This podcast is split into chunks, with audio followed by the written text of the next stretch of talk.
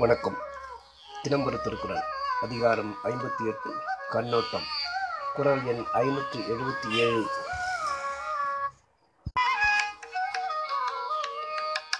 கண்ணோட்டம் இல்லவர் கண்ணிலர் கண்ணுடையார் கண்ணோட்டம் இன்மையும் இருக்கும் பொருள். கண்ணினால் அன்பை வெளிப்படுத்தும் ஆற்றல் இல்லாதவர் கண்ணை பெற்றிருந்தும் கண் இல்லாதவர் என்றே கருதப்படுவர். அதே சமயத்தில் கண்ணை பெற்றிருப்பவர் கண்ணோட்டம் இல்லாமலும் இருக்க மாட்டார்கள்.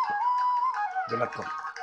கண்ணோட்டம் இல்லை என்றால் கண் இருந்தும் கண் பெற்ற பயன் இல்லை என்று முடிக்கப்பட்டுவிட்டது கண்ணை பெற்றதனால் அந்த கண்ணுக்கு கண்ணோட்டம் உண்டு என்று திருவள்ளுவர் ஒரு புதிய கருத்தை வெளிப்படுத்துகிறார்.